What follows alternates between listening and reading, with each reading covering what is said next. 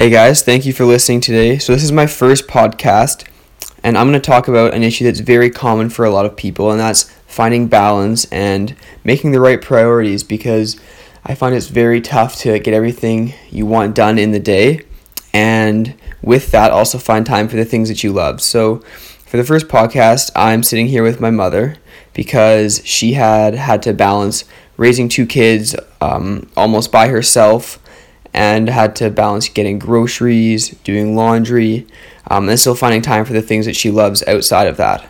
So, why don't you just introduce yourself and some of the struggles that you went through? Hi, I'm Lolita Bailey, Brett's mom. Um, when I look back on it, it doesn't feel like it was ever a struggle, but I think things stay balanced when you know what motivates you and what your motivational values are. So, whether it's loyalty, integrity, um, family, whatever it is that drives you, it figures out what your priorities are. And from that, it just comes pretty easily. It's almost like having a mission statement for your life. So, my priorities um, were my boys, my health, my work, um, and it just comes from that. So, you balance it all by almost making lists, I guess, but making time for your health because if you're not feeling good, you can't help anybody else either. So I think there might be a tendency for people to think that that's being selfish, wherein it's really not. Uh, you can help people better when you're in a good spot.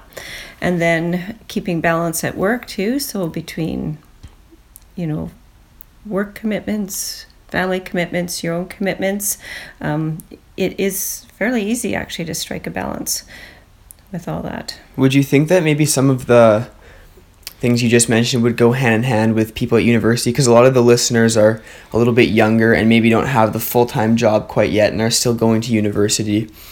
Because um, I always find that um, if you have like a, a like a set of morals, like a set of like things not even just like focus on my work life focus on my you know academics focus on my family but things a little bit deeper than that like as uh, going back to what you said about the mission statement sort of things like um, having integrity being loyal like focusing on a few things um, sort of general things overall that can translate into everything that you do in life. Do you find that, that that's something that you did as well?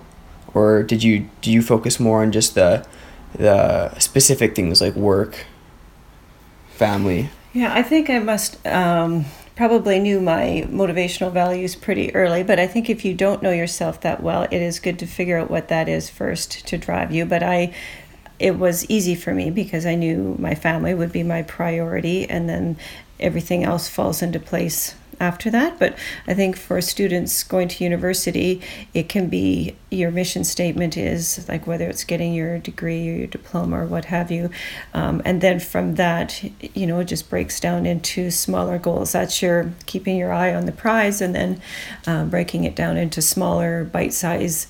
Uh, pieces so when you're feeling distracted or whatever you can go back to what is what am i doing what's driving me why do i want to do this yeah, I agree. I uh, I've read a lot about finding your why, and that's sort of like a very general thing about like why you get out of bed every morning, why do you do the things that you do in your day to day life and your day to day activities.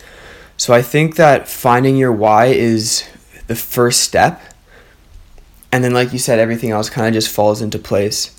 And um, getting to know your why has a lot to do with getting to know yourself and sort of what you appreciate and what you value. So I think the biggest thing to take away from this is just to figure out yourself, figure out um, what you consider priorities, what you consider important to you, and start with the most important thing on your list. Or um, I guess when I say list, I mean your values, and just sort of go from there. Go down the list, and once you figure out yourself a little bit more, this list will become clearer and clearer on a day to day basis every day. Anything else you'd want to add before we end this? Uh, no, except that the mission statement does help you make decisions too. So when you go back to that mission statement or your why, it does um, give you guidance when you're going through different choices. If there's yes. forks in the road, it helps you guide your decisions. And again, helping um, helping guide your decisions is very important, especially in the life that we live today, when there's so many distractions, so many negative influences that might be trying to uh, steer you off your path. So it's good to have like a good set of morals, like a, a nice guide so you can follow that for each of your decisions so you never sway from the path that you want to lead. I think that's a good way to put it there. Agreed. Agreed. All right. Well, thank you guys for watching today. Thank you, Mom, for coming on. My pleasure. All right. Well, we'll discuss this again over dinner tonight, I Yeah. guess. um, uh, yeah. Anyways, thank you guys for listening, and uh, we will see you at the next one.